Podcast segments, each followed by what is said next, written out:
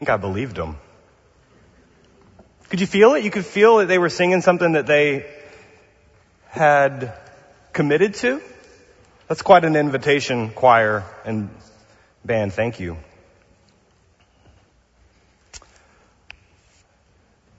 Hey everybody, my name is Pastor John Jay and I'm the lead pastor here at First Baptist Pasadena. If you've got a Bible, I would invite you to turn to Acts chapter 2. If you have a phone, I would ask you to scroll your way to Acts chapter 2. Uh, there are Bibles in the pews in front of you if you have neither of those, and uh, you can flip. It's toward the back end of the book, about that far in.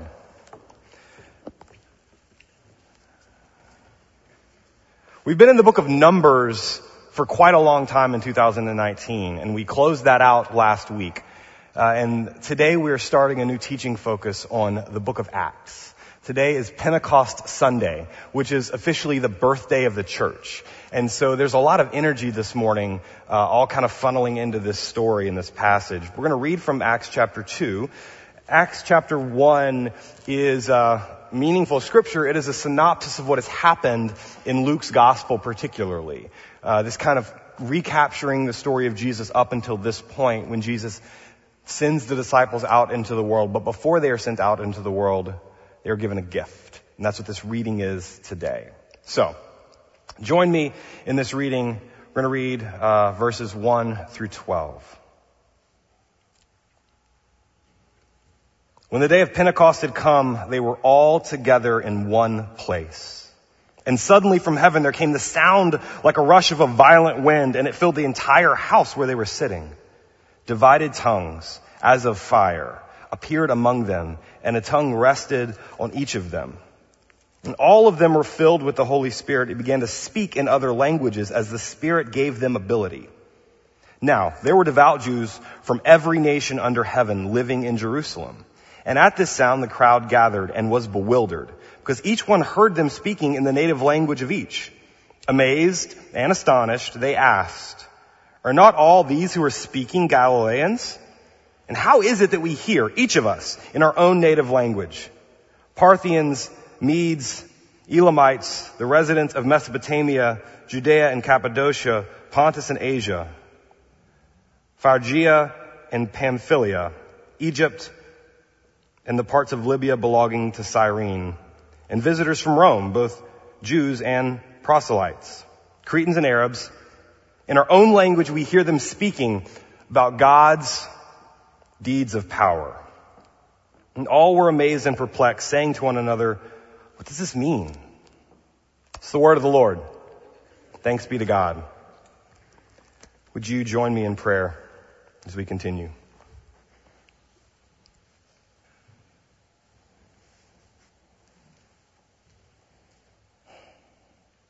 God, open our minds and hearts, our ears.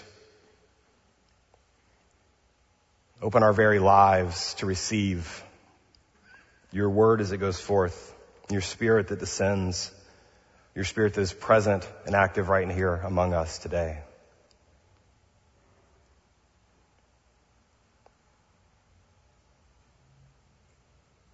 We breathe in your presence and breathe out to you all that is burdening us. We pray this in Christ's name. Amen. Okay. Because it's the first sermon, I feel super, I always get really anxious at a first sermon, at a first teaching out of a book, because I have so much to tell you, and they tell me I have to stop talking at some point. So, I'm going to run out of time and words, but that's okay. We're going to be here for quite a while together. A couple things as we get started. Each time we do a new teaching focus here at First Baptist, we often try to find some kind of book that might pair well with the teachings. And so I have, uh, here's the problem. The book that we have right now is a book called Mandate to Witness by Leander Keck. It was uh, published in like the 60s, yeah, 64, and it's not in print anymore. So we bought all the used copies on Amazon, which is only like nine. So the first nine of you that make it to the connections desk, you can grab a copy. And I don't think it's on like an e-reader version. It's a brilliant, beautiful book. We'll have some other books as we go along with this study, but those are in the back. Um, and I want to read actually a passage for you as we get started this morning. I read this at our 10 o'clock meeting. We gather as a staff at 8.30 here to pray about the service in the day, make sure we're on the same page. And then at 10 o'clock we gather in the lobby space as all of our lay leaders and our teams, our choir and our band, and we uh, pray there as well and make sure we're oriented in the same direction. And so I read this passage for them and I want to read it for you as a way to get into this teaching today. Perhaps the most important single thing is an attitude of expectancy that God will really be present with God's people. Far too few services of worship, for example, are marked by this attitude. They are more like memorial services to the memory of the times when God was present. Nurturing the sense of expectancy that God will be present as we sing and pray, thank you choir, is quite obvious. Preach and give. This means cultivating a trust in God's promise, a trust which is so simple that it's hard to achieve because it's easier to think about God than to trust God. I've been thinking about you all in this entire week because these teachings on the book of Acts, they are not talking about God, they are leaning into God's spirit and actions in the world. And it is such a temptation in church to show up and assume that we are just absorbing new information so we can have the right ideas about the divine. But we are in the Pentecost season. Post Easter, we remember the resurrection of Christ and how that reorients the world. But it's resurrection power that gets sort of injected into humanity in Pentecost. It becomes part of our story. We get taken up into it. And so we are implicated deeply in what's about to happen in the book of Acts. It is an incredibly timely book, and I'm, I'm really excited that we're going to share it together. Uh, so, look around you for a second. I've, i know where most of you sit in the congregation. I kind of, as I go through the week and pray for you and the staff prays for you, we know sort of where you might be. Chappie, I see you in the back and I've thought about you a lot this week. Chappie's been in our church for decades and has been witness to God's power over and over in different ways in this congregation. As I thought about him, I went and thought about Renee and Rebecca or the popes who sit on this side and you've been in our congregation for about a year now. And yet somehow we are all taken up into this same story. And these are the folks who we are orienting our lives toward as we try to seek out God's path for our congregation and for this community. Uh, there is a togetherness here that Pentecost speaks to in a way uh, that demands we pay attention to it. And so I want you to just for a moment pay attention to the gift of one another. You didn't have to be here. And you could have thought big thoughts about God at home or in the park or at Huntington Library today. It's a great, beautiful day to go do those things, but you chose to be here. And you chose to be here in part, whether you realize it or not, because you believe that God is present when God's people gather together. And there are folks who aren't with us today that wish they could be. Mandy is at home right now recovering. Uh, we've got folks who are in long-term care who can't make it to worship or folks who are traveling today. And there is a sense of kind of like ache in their absence because it matters that we gather together. The disciples, they are all in one place, the passage says. They are all waiting expectantly, praying without ceasing, and in that moment, God shows up and gives the gift of God's presence, of God's Spirit. When we tell the story of Pentecost, we're not telling a story that happened. We're telling a story that's happening. And in the tellers of this story, we become the story.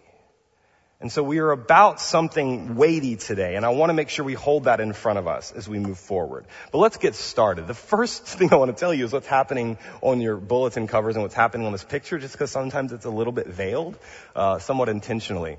So let me just explain what's on the page so you can get a sense of where we're headed together today.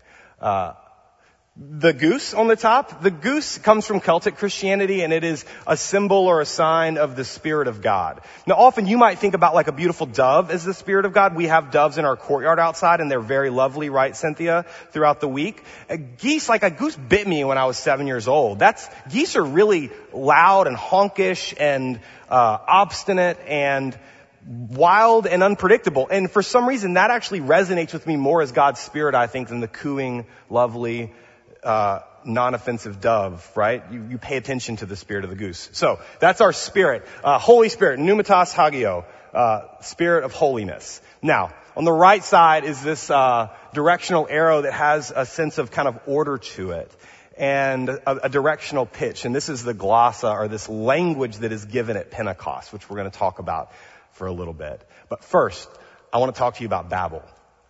And that's the left side of your picture. Because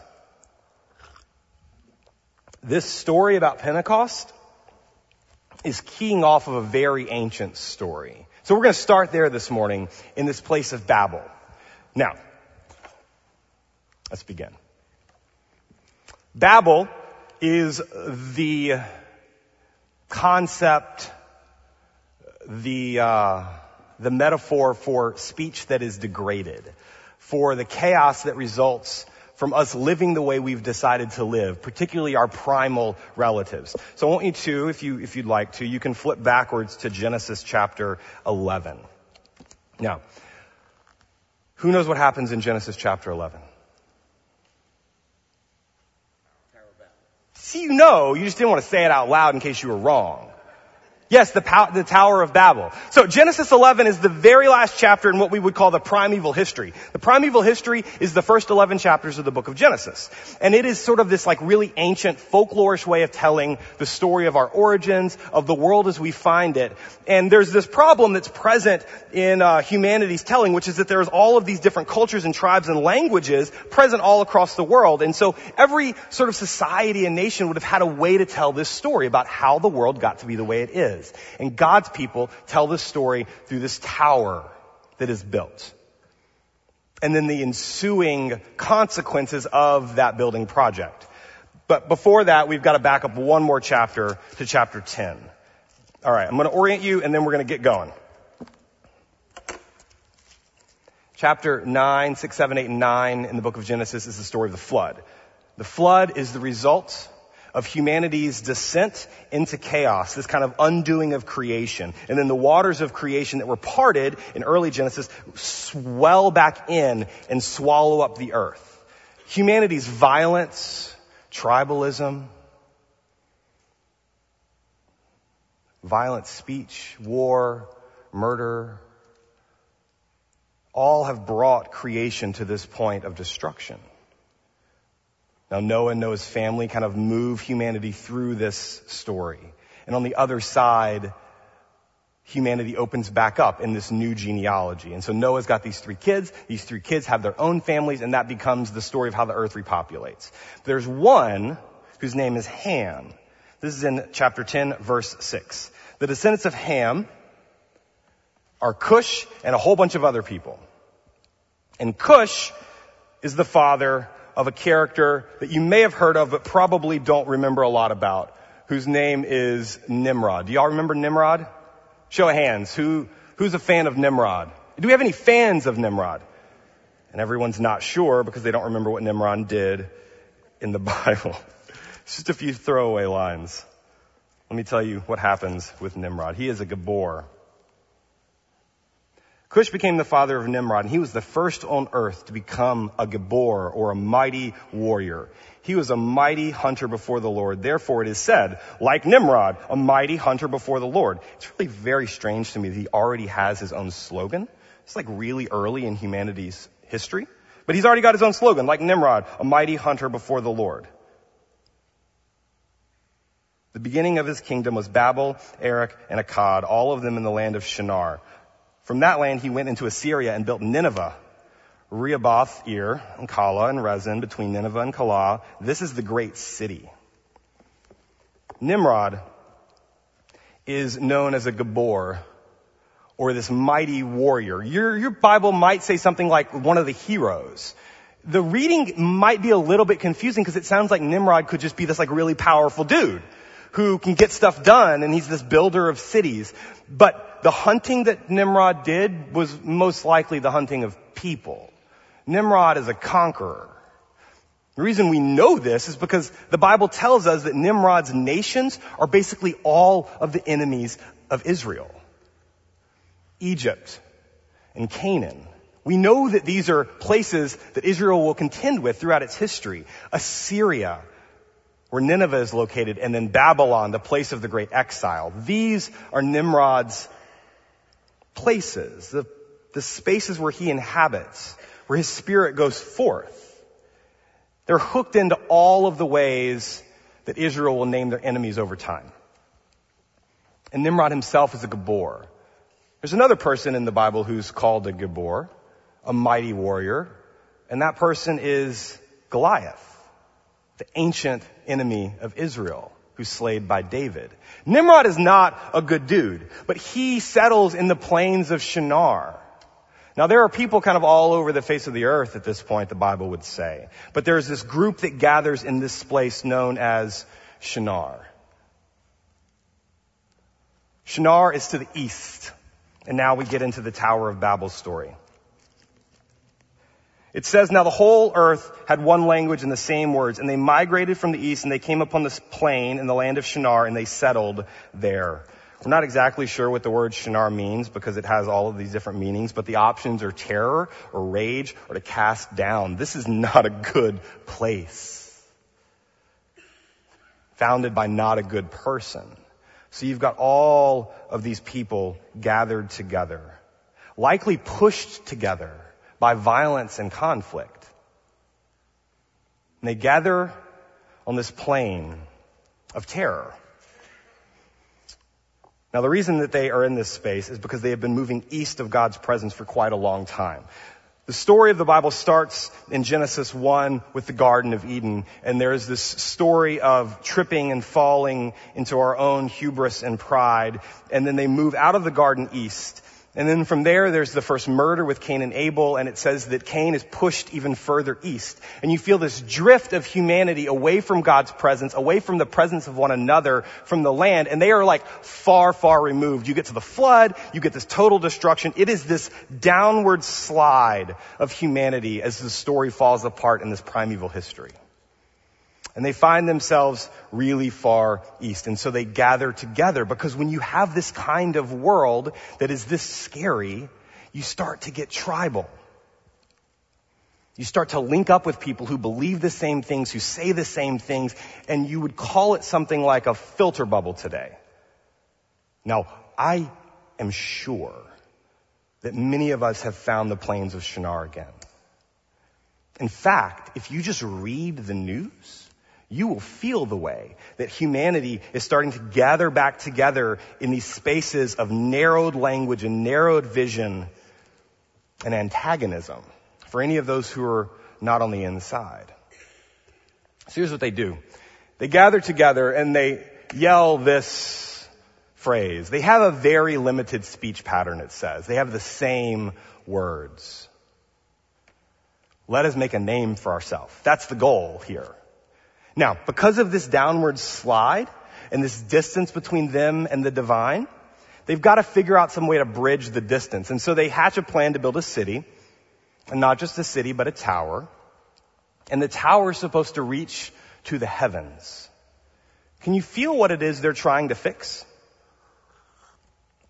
They're both trying to fix their distance from God that creates all kinds of anxiety.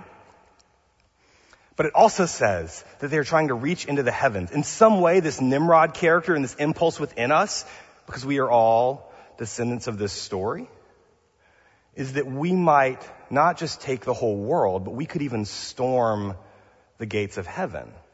And so that's what they're after here too. To conquer everything. To make a name for themselves. As death has entered the picture in this story, there is this great concern that you will be forgotten. Part of the fear of death, looking around here, is this fear that we might just disappear and that everything that we have done in this life will just be forgotten and vanish. And in that fear, a lot of folks start building things, reputations, literal buildings, whatever the case may be so that we can say like that's where I was and that's what I did in this world. That's what's happening here. So it says they try to build a tower to the heavens. Um, but the tower to the heavens is not quite to the heavens because uh, God says, let's go down and see what they're doing. Which is a joke, by the way, in case you're not sure what the cadence and tempo of the Bible is. Uh, the tower is supposed to be up in the heavens, which should kind of knock against God's knees, metaphorically speaking, but it doesn't, uh, because God has to look down and put on divine binoculars and see, like, oh, they're trying to throw rocks up here and they can't quite make it. Uh, so it says, let's go down and see what they're doing. Now, I don't want to stay on this passage for too long, but suffice it to say, this language that brings them together, this narrowness of speech, It becomes their undoing. The commandment in the early parts of the Torah, of the Bible, are to be fruitful and to multiply and then to fill the earth. That's like the, the first commandment that humanity is given. And what we see in the plains of Shinar is the exact opposite, is this pulling in and this narrowing down. And so God's purposes are going to move forward. And so the story says that their languages are confused. This narrow speech becomes babble, becomes chaos, becomes a fracturing. One writer says this is the last time that God will speak to humanity as a unity. After this story, God zooms in on one family, Abram and Sarah. Comes Abraham, the father of the Jewish people. There's a deep loss in this story. And so they're scattered across the face of the earth. Now, this feels like a consequence, uh, this scattering. But it's actually a gift. It's a grace. Because part of the problem here is they are forcing one another into this kind of conformity, this homogeneity, where everybody has to be the same. They think the same thoughts, they say the same words, they look, they act the same, they believe all of the exact same things. That kind of thing is this leveling. And God's not interested in that project. And so God invites them into this kind of diversity so that they might rediscover a humility that ennobles, as one writer says. And this is why, Chappie, you've been on my mind this week. Uh, because I know in the time that Chappie or Linda Palou or others who've been in this church for a while, you have learned to tell the story of First Baptist and of God in a distinct way and tone. And then I've got invited into this congregation like two years ago, and I show up on the scene with, a, with this version of the story that is near and dear to me, and I'm learning how to tell it in conversation with this community. There is a difference at play here that we each get invited into. And that difference is humbling because it turns out I don't know everything. I don't know if you realize I don't know everything. And I, like, even Jeanette, who knows a lot, and you've got Bob Karras here, you know a lot, don't know everything. And we feel as though we need each other to see the fullness of God in ourselves. The invitation in Babel is the invitation to humility. To realize that we are not everything, but we are a part. But of course, we don't get that story. All of this difference gets manifested in anxiety and war. I promise you, if you just like open your gospel eyes, the eyes that the Spirit has given you to see the world as it is, you will feel the presence of Babel everywhere. This need to draw firm boundaries so you know who's in and who is out. The need to conform everyone to a certain kind of speech pattern and literal language.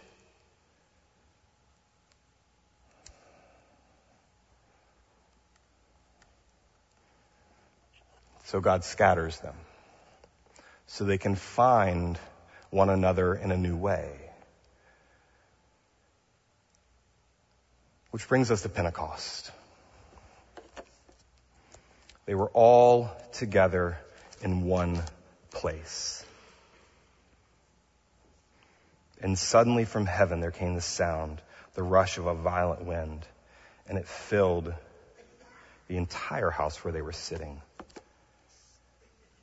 Part of the mandate given for humanity to flourish and fill the earth is so that God's presence will fill the earth so that we will move throughout creation and tell this story. We will bear witness to God's power throughout creation.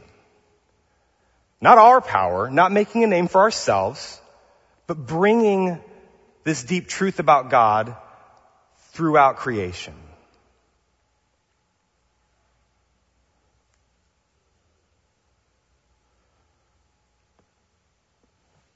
Says that God's Spirit fills the room.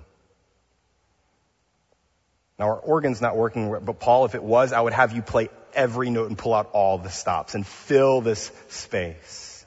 But even your own breathing here, this filling the space, God's presence is filling the home to overflowing. They become this little microcosm of creation and it keeps breaking forth.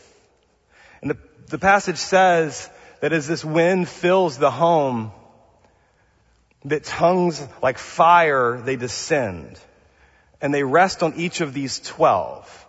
This is the 12 disciples. Israel reconstituted. And then it says that they begin to speak. And the speech is not the same words. There's this multiplicity, this multivalent kind of speaking. And yet, what is it that they are proclaiming? Not a name for ourselves, but they're all in a different tone and tenor speaking of God. What you see in this passage of Pentecost is the undoing of Babel.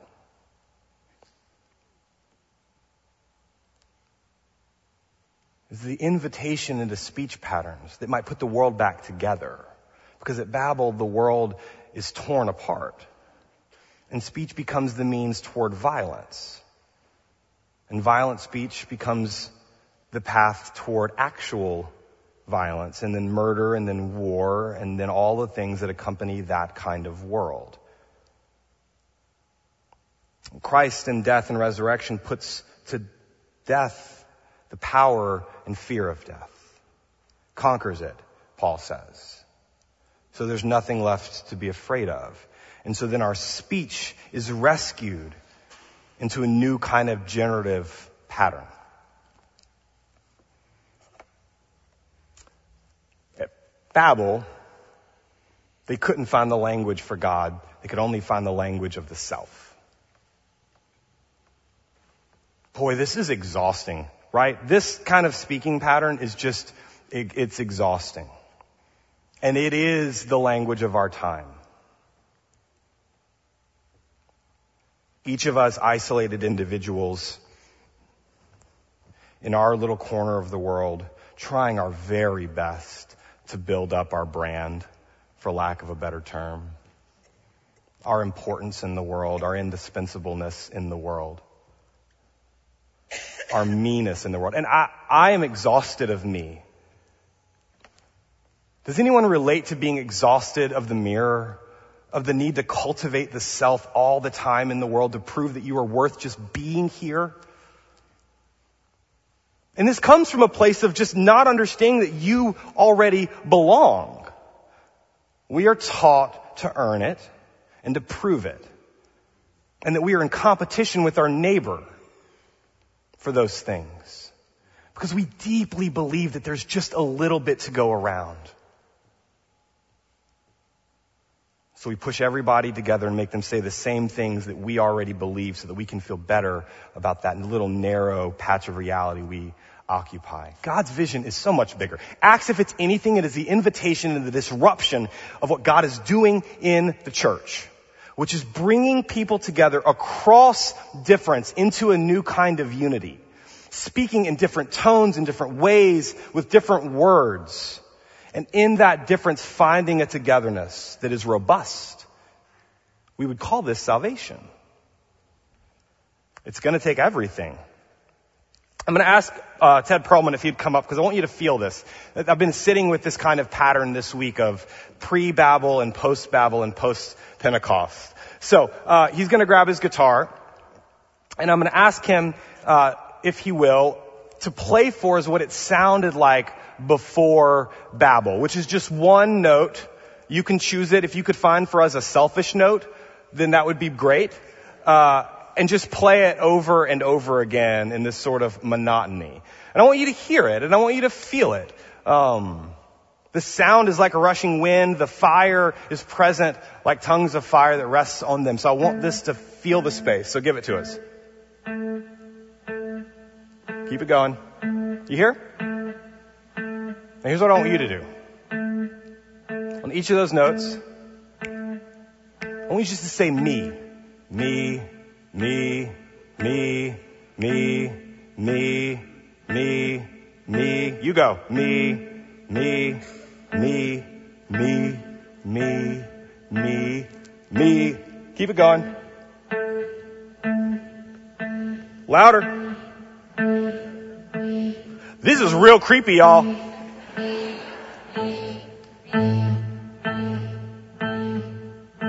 All right. Oh, gross! Did any of y'all enjoy that? No. No. That's what it felt like before Babel. That's like a narrow language, one word. Let's build a name for ourselves. Now, here's what it sounds like post Babel. Give it more. Make it grosser.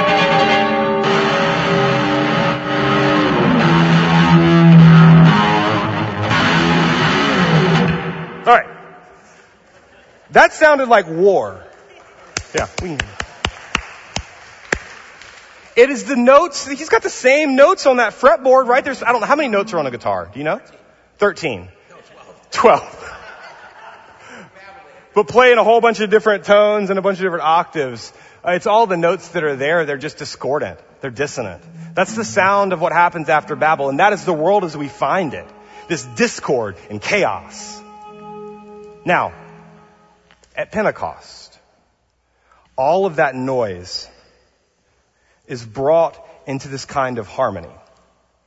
And what we discover at Pentecost is a new way to speak with a new language. And so I'm going to ask if you would to play what it sounds like after Pentecost, and you can give us whatever beauty you want.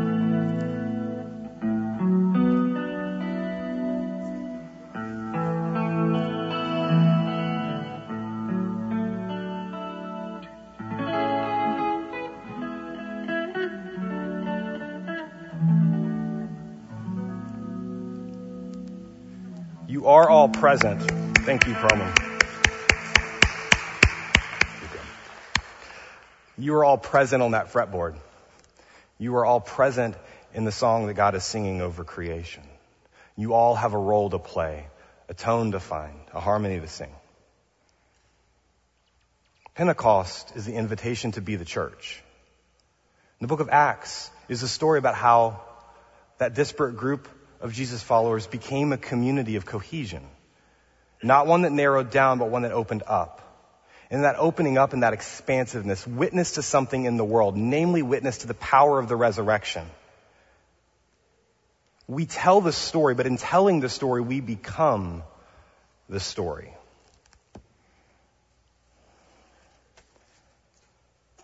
It's tempting. It's really tempting in my position in Pastor Leslie's, Pastor Gretchen's, and our board's thinking uh, to try to come up with what the strategy is for the church. What's our strategy to reach the world? What's our toolkit? What's steps one through seven? We don't actually have a strategy. We are the strategy. The church is God's strategy for the world. It is God's gift to the world. Not isolated individuals holding their, their bit of belief, their corner of it all, but somehow us coming together and in our presence bearing witness to the power of God. And this is why I love this congregation. Like truly, why I feel like this is not making stuff up, but is in fact possibly present here. We started this by just looking around, by noticing. We're glad y'all are here, by the way. I can't wait to meet y'all. Got friends up here I have not yet met. Inviting into our congregation, into this community. We don't have a plan or strategy, folks.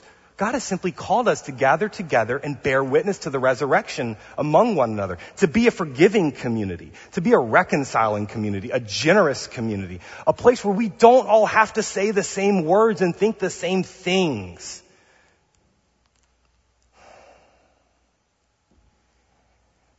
There's a sermon that I've been reading this week by one of uh, my professors, Stanley Hauerwas, and if I can find a way to get you a copy, it is I almost just read his sermon for you today. It was so very good. Uh, but I want to read for you just a, a section. Our task is to be what we were made to be at Pentecost. A people so formed by the Spirit that our humanity is but a reflection of our confidence in God's sure work. Without such confidence, no doubt the church is constantly tempted to self-righteousness and self-aggrandizement. But we have a sure check against such temptations by the very Savior who has made us what we are. For, how can we be prideful when the very God we worship is most fully manifest on a cross? There is no way, if we are to be faithful to God's gift at Pentecost, that the church can avoid calling attention to itself. Let me read that again for you. There is no way, if we are to be faithful to God's gift at Pentecost, the church can avoid calling attention to itself. You can't keep this a secret. And you definitely can't keep this as a shame point in your life that you're religious. To be sure, like Israel, the church has a story to tell in which God is the main character. Another one of my professors, uh, Richard Hays, the father of Christopher Hays, who teaches at Fuller here, uh, he would always say when we were interpreting a passage, if we didn't know what it meant, he would say, "It's about God, stupid." Like that's just pretty simple. We are not the main characters in this story. We are the storytellers bearing witness to the character, which is God. But the church cannot tell that story without becoming part of the tale. The church as witness to God's work for us in Israel and Jesus of Nazareth means that here the teller and the tale are one.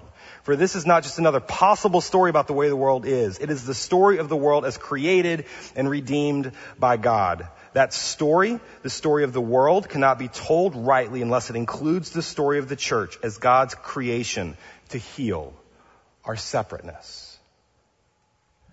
Your very being here is setting your body and your life in a community that might narrate for you your way back to God. If we are doing what we are called to do, then we will speak reconciliation and we will be reconciled. Your enemies should be present in this space. You should at times be uncomfortable in this space because that gives you the gift of the work of reconciliation. Not to shy from it and to be afraid of conflict, but to believe that something higher and stronger binds you, which is the story of the resurrection that you have now been picked up and brought into. You are the gift God is giving for the separateness found in the world. I had this line written that you are the story God is telling. And that feels, uh, weighty. Corey, my wife, I was sitting beside her before and she put her hand on me and she said, are you feeling okay? And I said, yeah, I feel okay.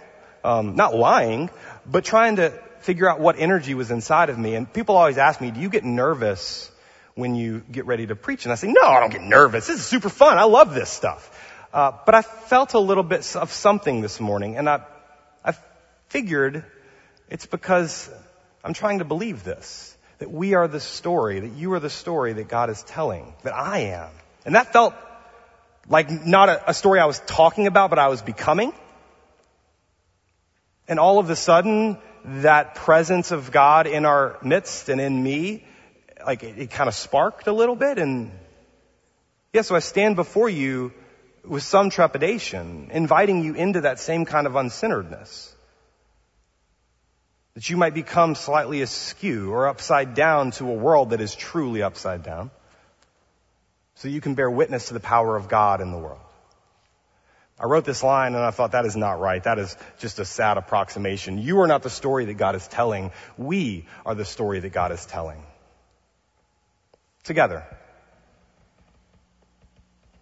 Part of the challenge, the call, and the charge to you throughout these teachings through the book of Acts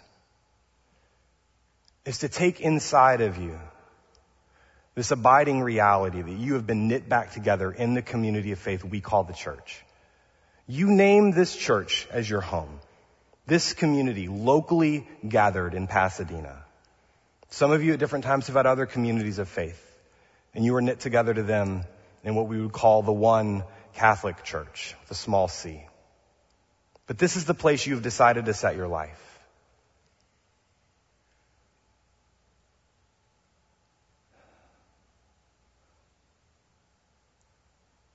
The world speaks in Babel, which is the language of violence, then the church is God's language of redemption.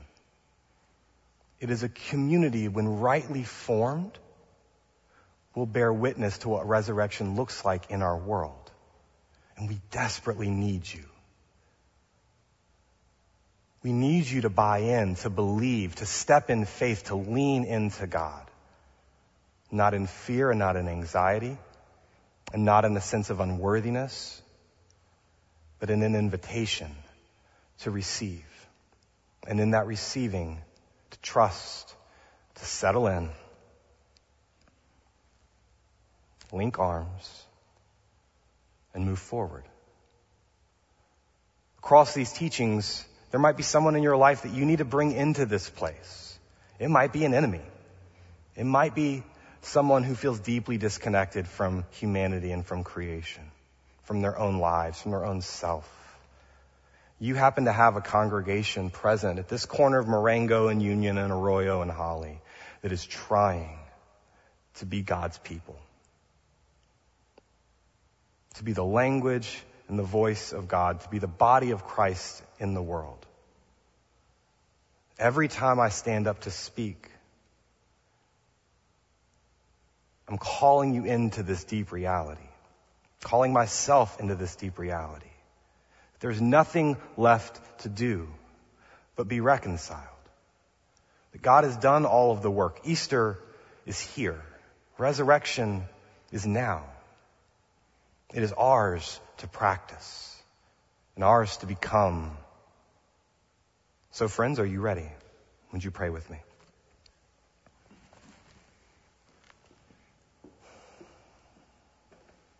God, by the power of your Spirit,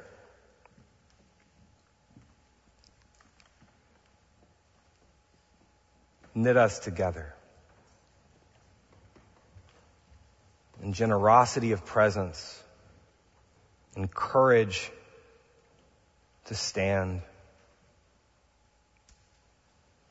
in kindness and grace for the pains and struggles of this world. You have given us every good gift that we need to bear the fruit of reconciliation, of love and joy and of peace, of kindness, of gratefulness. And You have given us the gift of one another. And so for all of those in this congregation who hold one another dear, that we know by name and that we know by face and that we know as guest and stranger one day to be friend. We are grateful. And also a little bit scared, if we're honest. We thought that you were gonna uh, not call us to quite such a task. Forgiveness is hard. Yet God, you have forgiven us. And you've made a way back to you. And we don't have to storm heaven, but you've brought it here. We love you, God, and we want to love this world as you love it. So make us a people ready for the task ahead of us. Thank you for trusting us. We know that we don't get it right all the time, that we split, that we quarrel, that we bicker, that we're suspicious at times of motives. And yet still you give us a chance to bear witness. And so in our own voice, in our own words, we will tell your story of how you are putting the world back together in Christ. And we will not be afraid of the implications of a bigger family and an expansive understanding of our own identity in you. We're not quite sure what this will cause us to give up. So again, make us strong. Receive now these songs and these prayers and these gifts. In Christ's name, amen. Amen.